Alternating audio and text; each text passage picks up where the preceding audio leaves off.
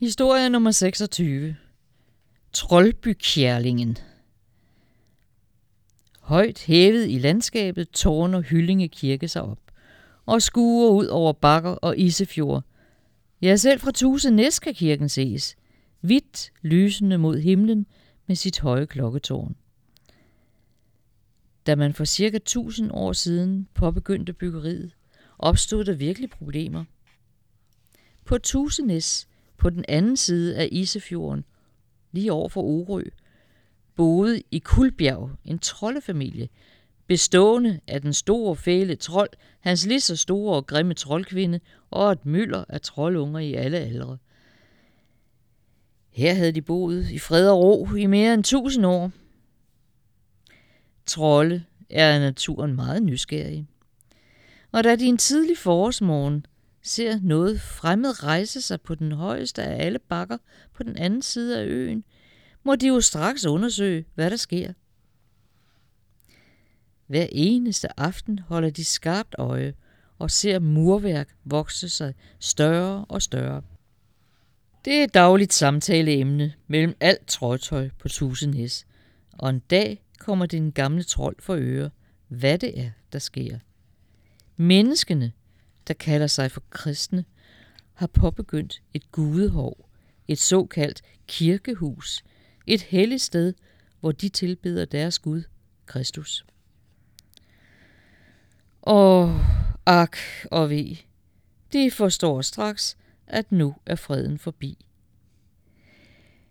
De ved fra fjernboende fælder, at en sådan helligdom altid afsluttes med enten et højt tårn eller et stillads ved siden af, og med en tingest, der flere gange i døgnet larmer, så en ærlig trold får den modbydeligste hoved- og ørepine.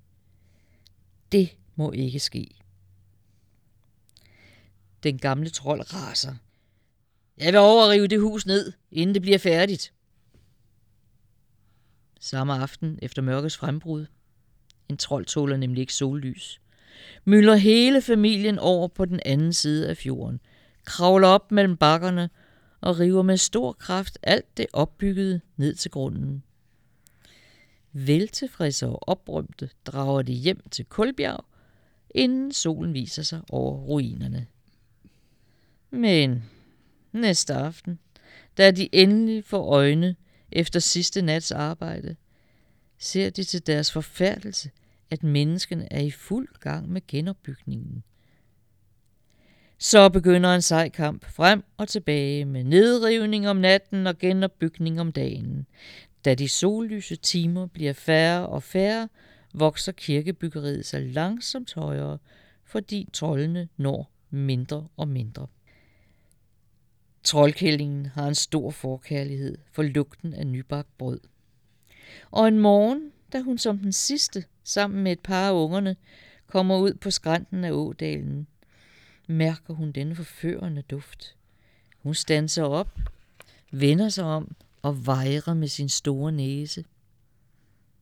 I samme øjeblik stiger den øverste rand af solen op bag kirkeresterne. Ungerne råber efter hende, mens de triller ned ad skrænten. Men ak, hun når det ikke. Hun rammes af de forræderiske solstråler og forvandles til sten. Her står hun så, troldkællingen, på toppen af bakken ved Ejby Å, og skuer ud over vandet til sit hjem på Tusenæs. Og her bliver hun nok stående. Og Kirke Hyllinge Kirke lige så. Ja, Troldbykællingen er jo i virkeligheden en bagtasten, der står på skrænten over Ejby Ådal og kan synes vældigt ud over fra hele store dele af Isefjorden. Det er en kæmpe stor sten. Den måler over to meter over jorden og næsten en meter i dybden under jorden og halvanden meter bred. Den er rejst en eller anden sted mellem tidlig bronzealder og jernalder. En mindesten uden indskrift, måske for en afdød, men ikke nødvendigvis. Den står godt og solidt pakket i en solid pakning af ildskørnede flintesten. Og for senere tids mennesker har det jo forekommet fuldstændig utænkeligt, at mennesker skulle kunne rejse sådan en sten. Derfor har der simpelthen været brug for troldene til at rejse den.